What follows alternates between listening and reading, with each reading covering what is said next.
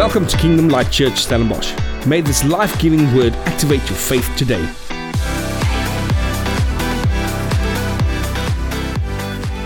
So we've been um, we've been busy with a sermon series called Speak, and the sermon series is all about the power of our words. How many of you have enjoyed this sermon series? It's amazing. I mean, it's stuff that we know, we know it, but it's so good to just to hear it again and go into it again and and really put your finger on that things again and see, wow, I never realized that I've got this power. I need to remind myself. Now, just to give you a quick recap, on week one, I spoke about just that. Um, to actually know that every word you speak have power. Every word you speak have power. Week two, we looked at what your heart meditates on, your mouth will speak about. Remember that? So it's very important to know that what you fill your heart with, your mouth will speak. So go and listen to that. Then last week, Sean was here. He ministered to so many of you. How many enjoyed Sean? He's amazing. And, uh, and he really, he were blessed being here and um, he prophesied over so many of you. And I hope you're holding on to that word this week and the weeks to come. And it's so amazing when God speaks to us in, in times like that, which is so incredible. So now today, I want to finish this ser- series of sermons um, with the last one. I feel this is the last one, but maybe sometimes well, it happened in the past. God speak to me during the week, but I feel this is the last one. And I want to speak about speaking to your mountain. Speaking to your mountain. How many of you have mountains in your life? And I've asked that so many times. But how many of us speak to God about our mountain instead of speaking to our mountain about God? You see, it's a big difference. We can speak to God, Lord, my mountain, this, and uh, it's so tough, Lord. When are you going to? But when it's time for us to turn to the mountain and start speaking to the mountain about the God who conquered it already. You see, it's a big, big difference, an angle of how we approach things in life. Now, I came about, um, uh, I, I, well, I came about a, um, an article this week on the following. It's called the illusory truth effect. Now let's read it together and then I'll speak about it. It says, The illusory truth effect has been flying around the world of psychology since 1977, but recently more and more evidence have arrived to back it up. The illusory truth effect is the idea that if you repeat something often enough, people will slowly start to believe it's true. See, sounds, it sounds about right considering all the times we've blindly trusted and um, trusted an old wife tale or a much retweeted statement. But a new study has revealed that the illusory truth effect is much stronger than we imagined. Because it turns out that even if a person has prior knowledge disproving a lie they, they're being told, they still believe the lie if it's been re- repeated enough.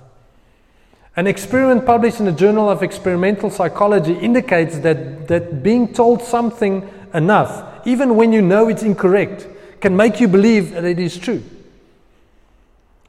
This might also apply to the person repeating the lie. The more you say something, the more you too will believe it is the truth. How many of you found that? When a friend comes to you and start telling this, this truth that you think is the truth, but it's actually a lie, and then you repeat it to someone to, to two, three, four people, and then later on you start believing, yeah, it, it must be the truth. And then you realize later on, ah, oh, it's not the truth, but it felt so true. and it's actually a psychological point in our lives that when we repeat things, later on you start believing that it is the truth, although it's only a lie. And if you go into that article, it is scary how, how they tell people that um, they called a Scottish you know, the Scotsmen, you wear um, Scottish garments, a kilt. And they say it's not actually not called a kilt, it's called something else. And they start giving them the name of the, of the, the dress or the kilt. And people start using that later on after a week, saying that name, really believe that it's not a kilt anymore. It is actually quite scary. You see, it's a powerful truth to know that when we start repeating things, we start believing it. See, whatever truth or lie we repeat, we speak, and we will keep on speaking it. So, where do our words originate from? And, it's, and, and I want to start right at the bottom. Where do our words that we speak originate from? See, it's, it is probably a, a very easy question. but it comes from our thoughts, right? What you think, you speak. What you think about, you speak about. If you sit in a movie and you start thinking about the movie, uh, after the movie you think about it, you start speaking about it. What we think about, we speak about. Proverbs 23, verse 7 says the following For as he thinketh, thinks in his heart, almost went King James there. For he, as he think in his heart, so he is. So he is. So whatever you think about in your heart, we spoke about that last week as well, or two weeks ago as well. See, our thoughts have the power to create who we are. Listen to it. Our thoughts have the power to create who we are, but our thought has not the final say. He does not. Let me illustrate the power of thought quickly. Are you ready? Close your eyes. I want to bring the sports psychologist out of me. so close your eyes. You need to play along.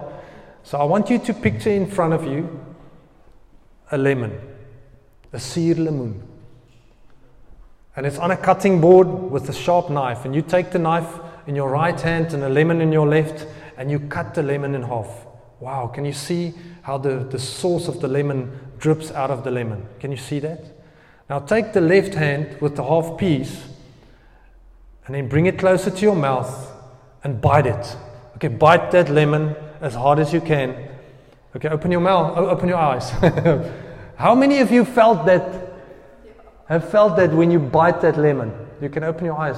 There we go. Are you here? you still at the lemon. You're enjoying that lemon. Ah. How many of you felt that? You see, when we think something and it has a literal effect on your body, that's how powerful thoughts is. Philippians 4, verse 4 says the following it says, And now, dear brothers and sisters, only one, sorry, one final thing. Fix your thoughts on what is true and honorable and right and pure and lovely and admirable. Think about things that are excellent and worthy of praise. So, what does Paul say? He Paul says, fix your thoughts. It means that don't let your thoughts wander. Make sure you fix your thoughts on the things that is praiseworthy, not on the nonsense out there and the things that you can think about, because thoughts are powerful. Now, here's the truth worth writing down. And, and I won't say it's a, it's a henny truth, it's, it's just something that's been so resonating in my life for so long. It says the following three points. What we think about will direct your words. What we speak. Do you remember Matthew 12 34? Whatever your heart is full of, your mouth will speak from. So, what you think, what you think about, will direct your words. Your words will direct your actions, what you do. But your actions will bear fruit in your life that impact your destiny. Did you get it?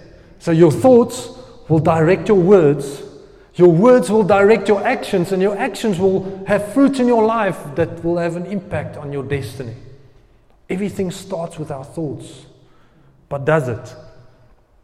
But now my question is Henny, what if our thoughts are sinful? Is it sin? I've asked that many times in my life. It's like, oh, I've got all these thoughts in my life. It's sinful thoughts, it's desires, it's things in my life. Am I sinning? If I'm thinking about those things. See, it's a good question. And the answer is this yes, it is when you meditate on that thought. And you keep on entertaining that thought. The thought becomes a word, the word becomes an action, and there's fruit in your life. But the thought itself is not sin, depending what you do with the thought. I see, how do I control my thoughts? To make sure I'm not, how do I control my thoughts to make sure that I'm not meditating on on a bunch of nonsense. See, that how question is a very important question. How do I control my thoughts? Now, it's easy. You use your words to intervene. See, if I have a thought, I don't have to entertain a thought. But I can use my words, it's much more powerful to intervene with my thoughts. Can I illustrate that to you? Are you ready? Close your eyes again. Here we go. Psychology lesson two. 2.1. So, what in front of you, I want you to see, you're sitting on a beach, you see that beach that you love? And in your left hand, you've got the best ice cream that, you've, that you know about. Oh, it's a great ice cream. You see the colors in the ice cream, and it's dripping, and if you don't lick it too quick, I mean, it's going to melt in your hand. It's such a great ice cream. Now, what I want you to do while you're thinking about the ice cream, I'm going to say a word, and I want you to repeat the words five times. You have to play along, okay? Are you ready? You see that ice cream? Oh, it's a great ice cream. It's so nice. Have you licked it? Come on. Now, here's the word. See the ice cream? Red Ferrari. Come on, you have to say it. Say red Ferrari, red Ferrari, red Ferrari. Are you still thinking about the ice cream? Oh, come on, Stephen. now, usually it works if you play along, but if you think about something and you really think about something and you open your eyes and you say a word that is total opposite, you don't think about the thought anymore. It is proof psychologically. It is proved psychologically. So, so I usually work with sportsmen and, and women, and when they have thoughts of fear, if I'm going to make it or not, if I'm going to be successful, we coach them to speak words that is right opposite, so that they can counter the thoughts with words that is truth and positive. It is proven. So if you think about an ice cream, no matter how much you like ice cream, and you said red Ferrari, red, then you forget about the ice cream and you see the red Ferrari if you're very well imagined. Doesn't make sense. So, how do we fight thoughts? With words. I've had a friend who walked on campus, and, and, and the campus he's on in America has got very a lustful culture. The women wear nothing, well, not nothing, but almost nothing. And every time he walks past down the pathway and there's a woman coming in front, and he doesn't want to look at that because he want to honor his wife with his eyes. And he would turn around and say, No, I will not look at that loud. And people's like, what is this guy crazy? But he worth the, his words are worth him so much more than the thoughts that will get him to a place of meditation on things he doesn't want to meditate on. You see, we need to use our words to intervene when thoughts become undesirable. So, how many, oh, sorry, our words have the power to move reality and to move our mountains to move that meditation and the thoughts that, that's getting you into a place of fear, into that place of insecurity. It comes me, uh, brings me to, a, to the scripture I want to use as, as our main scripture this morning. In Matthew 17, verse 19 to 20. It's Jesus again, and he says the same thing he said in the first sermon I used, but it says in different context. Let's read it together. It says in verse 19 to 20 in Matthew 17. I'm reading from the New King James. It says, Then the disciples came to Jesus privately and said, This is after what happened. And they said, Why could we not cast out, cast it out? He's talking about a demon possessed boy. So Jesus said to them, Because of your unbelief, because of your unbelief. For surely I say to you, for surely I say to you, if you have faith as a mustard seed, you will say to this mountain, Move, and, it, and from here to there, and it will move. And then it says, Nothing will be impossible for you. Nothing will be impossible for you. Now, great scripture, so many in this. It says the following Jesus came to, or the disciples came to Jesus after they prayed for a boy, after they prayed for a boy who was demon possessed.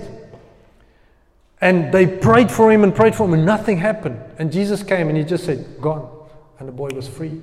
And they came afterwards and said, Jesus, why couldn't we do this? And Jesus said one thing He said, Because of your unbelief. Because of your unbelief. It's very important to realize that, that their unbelief in that instance wasn't a disbelief in God's power. Did, did you hear that? You see, their unbelief in that moment that Jesus says, because your unbelief, their unbelief was not a disbelief in God's power to do that. Because they have seen it. The disciples have cast out demons. He sent them out two by two, and they saw all the mighty miracles. Why not this time? You see, it was a natural unbelief that came from a heart that, that was sensitive to what they saw instead of what they really believe God can do. How many of us has, has come to a mountain in our lives and it was so overwhelming that, that we know that God can do this, but there's just, I can't believe that now in this moment. It is so big. It is so amazing. Have you ever stood before a dead body and have to pray for them to stand up. I've been there.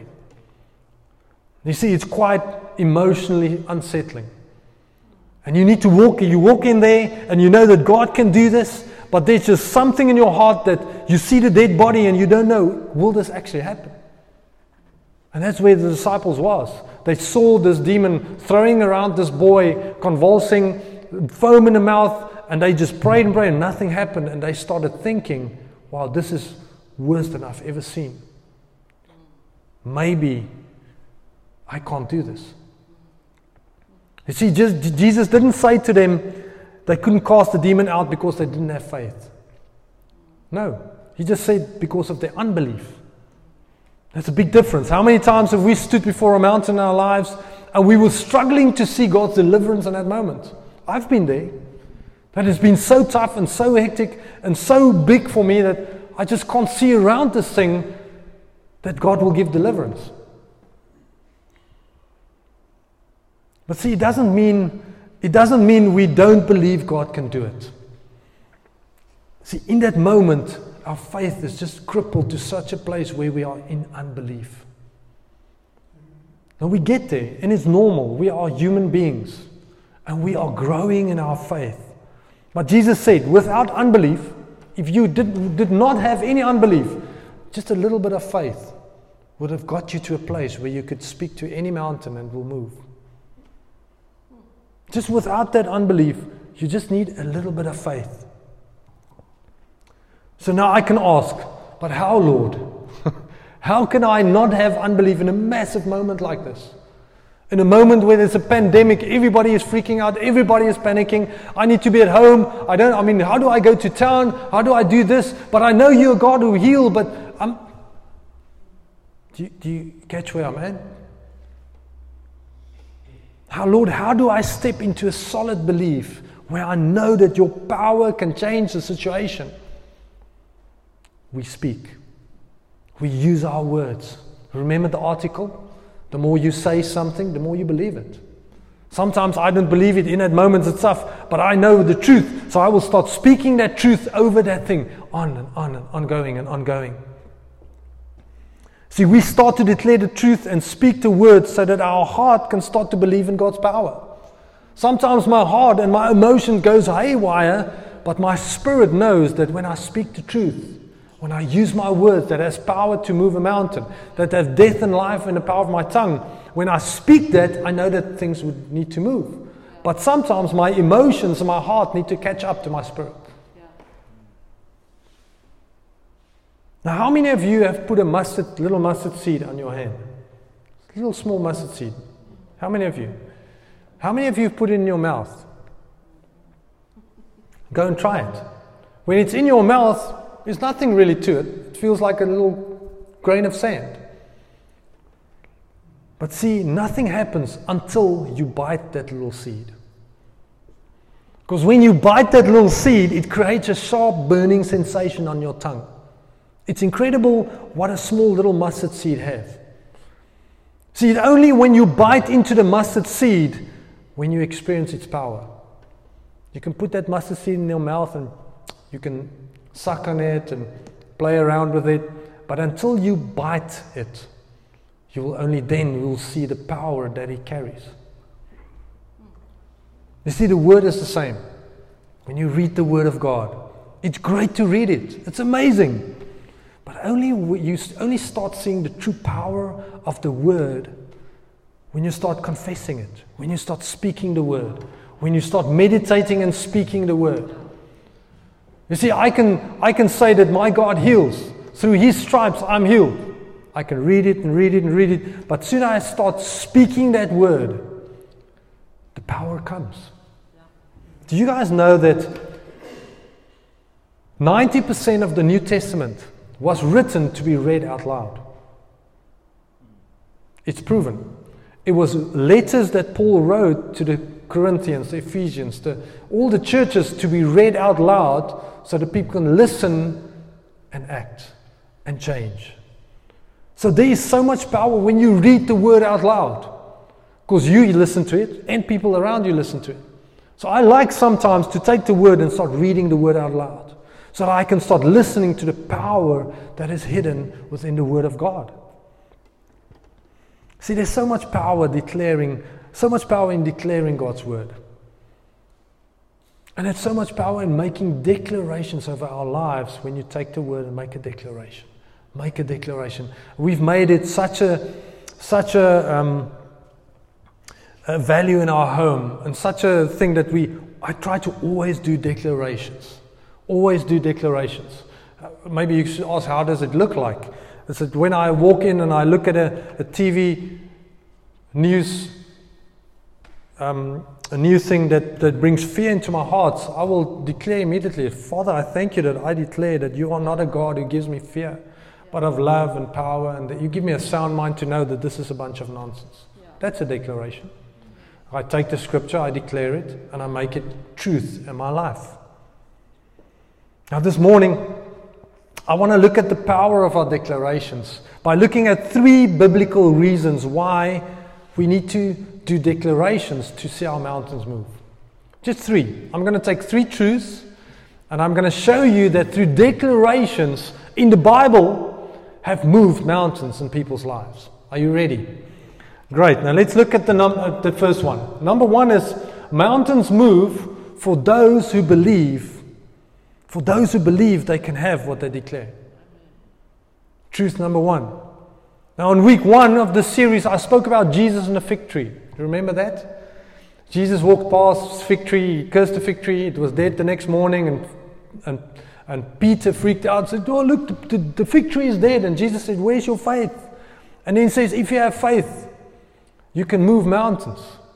Say to that mountain. Same context, uh, same word, different context.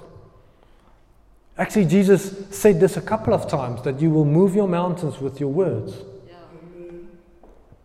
Now, let's look in Mark 11, where Jesus said that actually with the fig tree. He said the following For surely I say to you, whoever says to this mountain, Be removed and be cast into the sea, and does not doubt in his heart, but believe that those things he says will be done, he will have whatever he says. We know the scripture.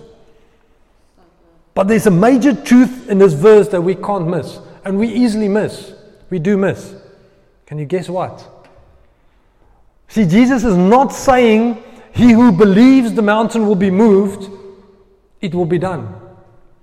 He doesn't say that. He doesn't say, if you believe enough, this mountain will be moved. He used a much more powerful truth. Let's read this again.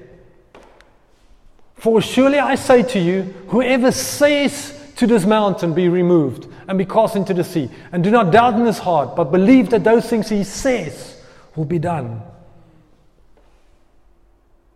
He will have whatever he says.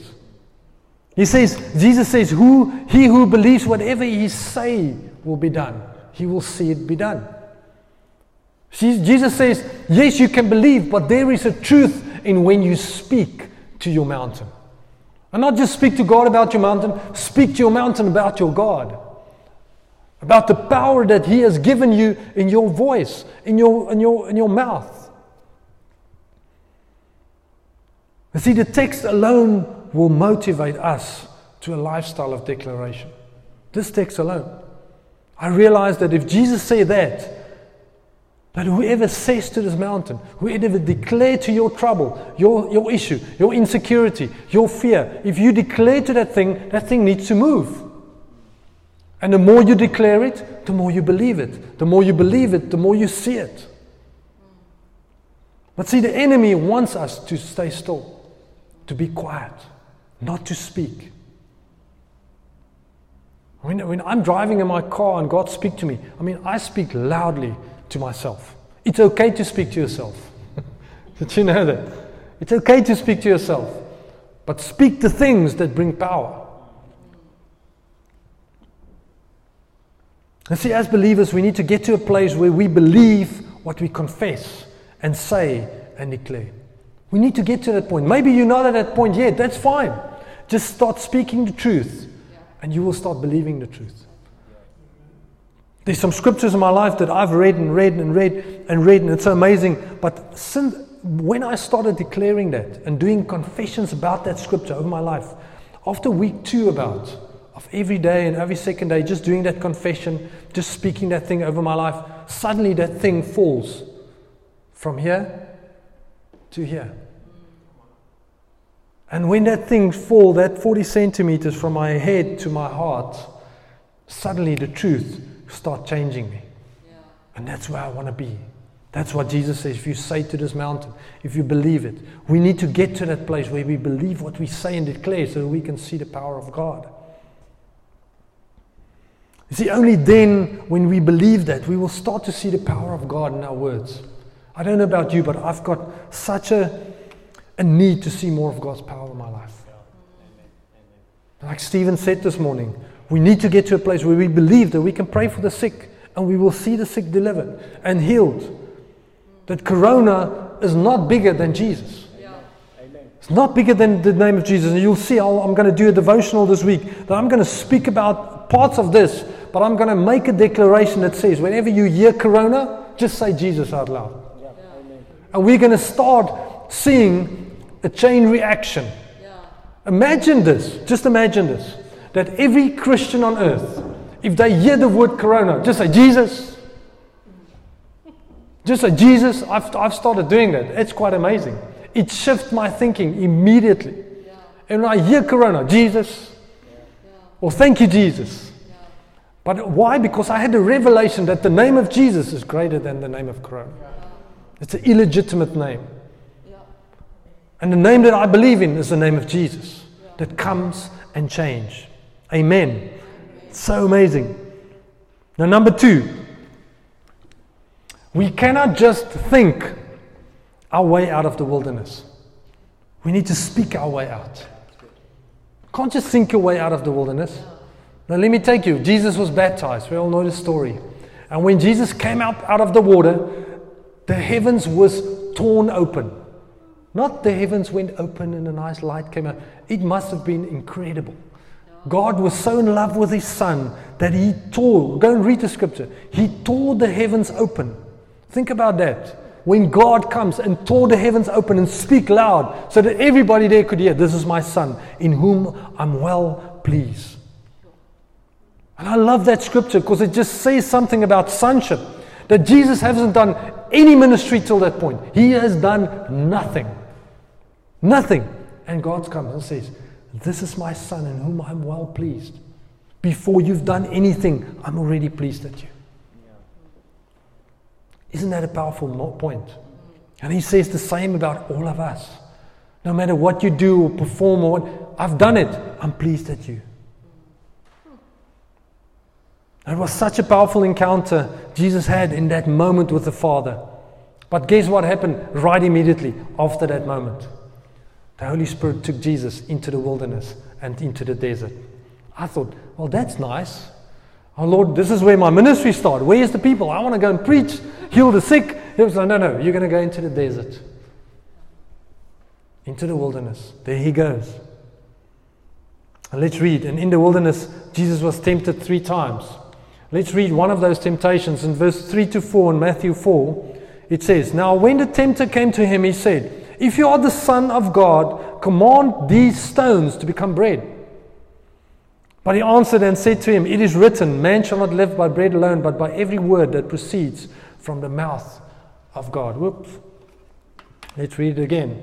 But he answered and said, It is written, Man shall not live by bread alone, but by every word that proceeds from the mouth of God.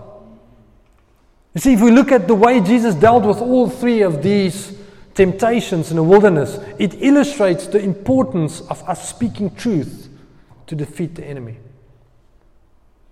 to speak the truth to defeat the lies of the enemy. Did you know that?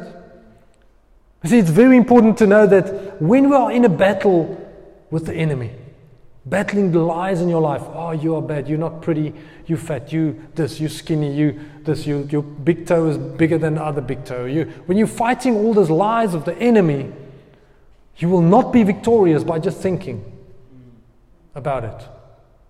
Your thoughts will not win the challenge. It won't.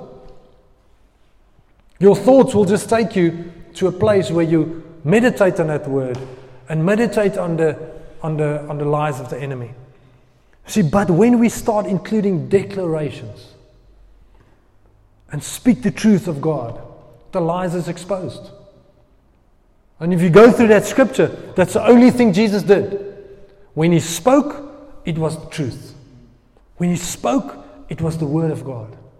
That's the only thing he said. He didn't say, Oh, shut up, enemy. Shut up, devil. I don't want to listen to you. There. He just said, It is written. It is written. It is written. The word of God was on his mouth. He was doing declarations as he was walking for 40 days without food or without water in a desert.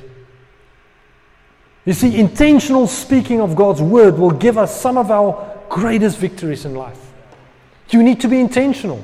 And I want to be intentional. That's why um, I'll share with you after today, um, if you want some declarations and confessions, I'll share with you for free. Just let us know. We, we're still trying to figure out a way to share that on our website so you can download the resources. But I've got pages of, of confessions and declarations that I do, and I just take scripture on healing and I just start declaring that scripture over my life. And I believe I, I, I, can, I can promise you, whenever you get to 10 minutes of just declaring the scriptures of your life, over your life, man, you feel different.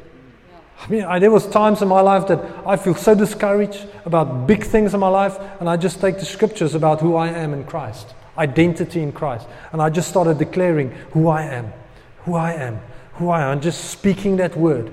I'm, a, I'm a more than a conqueror through Jesus. I'm the head and not the tail. If I start confessing those scriptures, suddenly my, my emotions start turning and things start happening in my life. We need to be intentional in speaking God's word. Then the last one, declaring your promise into your experience. Declaring your promise or your promises into your experience. In Genesis 17, it says the following No longer shall your name be Abram, but your name shall be Abraham, for I have made you father of many nations. Such a great story about, about Abraham, where God came to Abraham and said, You will no longer be Abram, but I'm changing your name to Abraham that means that you are the father of every nation. And you all know that the promise that God has given Abraham is that he will be the father of generations and nations to follow. Now, Abram means exalted father. But Abraham means father of a multitude. Big difference. So two, or both as father, but it's a big difference in terms of the one is exalted and the other one is father of a multitude. See, God didn't just change Abram's name, He asked him to change what he was declaring over himself. Do you know the power of your name? I mean, I struggled with my name when I was younger because I'm the third or the fourth Hendrik Johannes Botha. really? I was like, oh man. And, and, and every time a letter comes home, my, I don't know if it's my dad or, or my letter or ooh, it's just a, a, mess. Then one day I sat with somebody and he, they explained to me the power of my name. Hendrik means ruler and owner of the household, oh. owner of property. And Johannes means God is gracious. So every time people say Henny or Hendrik, he says ruler of the household, owner of property. God is gracious. They speak a promise over my life that I don't know. Go and find out the meaning of your name, and you will see what people declaring over your name, over your life. And that's what God said to Abraham. I want to make sure that when people speak about you, when they speak to you, when they say your name, that they will declare that you're the father of many nations.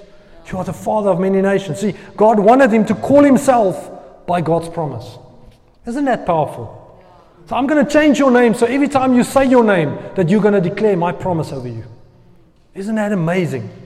See, God wanted, to de- wanted him to declare that he was the father of a multitude before he even had a descendant. Before he saw anything, there was no fruit, there was only a seed. But as he started declaring about that promise, without the fruit, suddenly things started changing. Did you know that when God gave the original promise to Abraham, he was 75 years old? 75. And nothing happened till he was 99. And if you look at the scriptures, when he was 99 was the day where God changed his name. Did, did you get that? God gave him a promise. And years went by, almost 25 years. And God changed his name and said, Now I want you to start declaring so that you can start believing. And when he was 99, God changed his name. He started declaring his name that I'm the father of a multitude. And suddenly things started breaking through. He had a son. And in between, he had some illegitimate sons. But as he started declaring the word and the promise of God over his life that God has given him, things started changing. You see, the story of Abraham proves that when we bring all God's promises into our life experiences, we do it through declarations. We do it through declarations. You're struggling with identity, you're struggling with insecurity, you're struggling with stuff in your life, start taking what God says about you and start declaring that over your life. I promise you, it is going to revolutionize the way you see yourself, and you're going to see boldness arise in your heart and your mind, how you see yourself. I remember when I was, was uh, just went into ministry, I had a passion to preach. Maybe I shared this testimony before. I had a passion to preach. But, but if you know me when I was at school, I mumbled a lot. So I spoke binnensmonds. I was shy and I was insecure of who I was. My, my friends always called me names that I'm not going to share today. But when I went into ministry, I had a dream one morning. I was in devotion, I was praying, and God showed me a powerful vision of me standing in front of thousands of young people with a fire burning inside of me. And I couldn't stand, stay still. I was speaking powerfully. And I was shocked. I, I knew that God is calling me to preach. And I went to my pastor, and, and he said to Henny, maybe you're not called to be a preacher. You're great with one on one persons. And, you're good in small groups and it's really your strength and you're so pastoral and and I said, Yeah, yeah, and it and it it, it really shut my confidence down again. And then God reminded me, Henny, but isn't isn't that me who spoke that over you? And I love my pastor. He just he was truthful about me, and I and I I I mean he was the first one who let me preach later on. But I hold on to that truth so much that I knew that God has given me this. So I started speaking over myself that I will preach, I will say something. And when I had my opportunity, I was ready. I was so ready that I mean, I clapped that sermon for a six, that first one. Everybody came to me afterwards, like, Who are you? Because, I mean, the Henny I know is that that's not the same guy. And people are still saying the same thing to me. Because God takes over when you trust Him in His promises over your life. See, what are you declaring intentionally over your lives right now? Think about it. What is there that you want to see that mountain move in your life? But you don't know, how, what do I say to this thing? Start taking the Word of God Start declaring the truth over this mountain. And as you start declaring the truth, although you don't see something like Abraham, he didn't see anything, but he started declaring his name, which means that I'm a father of a multitude. And he started seeing the fruit of his words. Doesn't make sense. I believe we as Christians are not to deny the facts of our current situation. We're not. We can't deny the truth.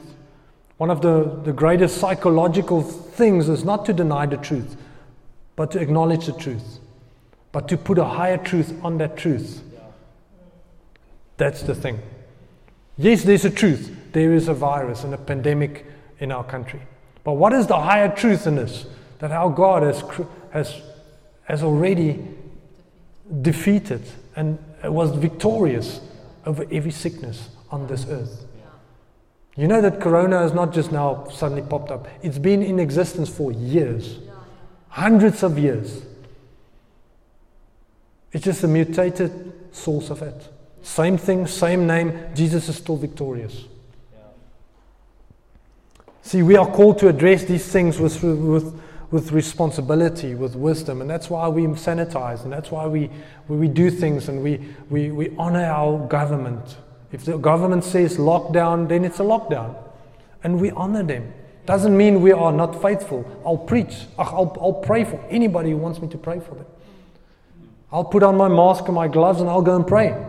Why not? God is in control. See, we do however, sorry, however we choose to focus more on God's truth and His promises. That's how we're going to see the change. We need to choose. We might can make an intentional decision to choose today and say, Lord, I know these things has happened. I know these things are happening. But I make a decision today to bring a higher truth on this truth that we sing. And I'm going to speak it. I'm going to see it happen. I'm going to see it defeated. And like Abraham, God is calling us to declare his great promises over our lives. You see, the enemy uses Corona to bring us to a place of fear and illegitimate authority, where Jesus has the authority. Yeah. And I'll say in my devotional on Tuesday, you'll see what when, before Lucifer was thrown out of heaven, what did he try to do? He was trying to take authority from God, which was not his. It's illegitimate authority. What is Corona doing? It's trying to take illegitimate authority from authority that God has given us. And it's not, it's, we, I, I won't stand for that. See, God is calling us to be an overcomer. He's calling you. He's calling you to be a brave warrior. He's calling you to be victorious over everything in your life, no matter Corona. Think about businesses that need to shut down, people who doesn't have incomes. There's a lot of issues, but we can speak now life over it already. Yes. Speak to the mountain about our God. Yeah. Not go to God and complain about the mountain, but speak to the mountain about our God who has already conquered death, who has, who has, who has conquered the cross, who has conquered every sickness on this earth. Did you know that Jesus has got 39 lashes, or 40 lashes minus one, 39 lashes? 40 was, was proven that 40 lashes will kill you. So he was given 40 lashes minus one. Now, if you go through, now you can, you can, uh, don't quote me on this, but it says that if you take every sickness on earth and you categorize every sickness, there is 39 categories of sicknesses in this world. 39. For every lash that Jesus has got, he has conquered that sickness. Every lash that is gone, he has conquered, said, I am victorious over this. I am giving myself for that. So my God has already given everything he has so that I can be free from those things and not be sick anymore. So I will not let that sickness come and bully me or us. But we will stand up as a nation. Like now, right now, people are praying like we've prayed. And I believe that this sickness will bow its knee. It will bow its knee. And I don't care about conspiracy theories or whatever. I believe in my God that He's going to conquer this. Amen. Won't you stand? I want to pray this morning. Does this word make sense? Come on. Isn't God good? And I want to encourage you this week to start speaking truth over situations, over your life, and start seeing God's goodness. And I want you to, to testify about the goodness of God on our Facebook page. Go on our Facebook page, KLC Stellenbosch. Go and put there, say, um, publish something on our Facebook say, I just want to thank God for this, that I've trusted God, I've spoken His word, and God has done this. Amen. Great. Father, I thank you this morning. Thank you for listening to our weekly sermon. For more detail, visit www.klcstellenbosch.co.za.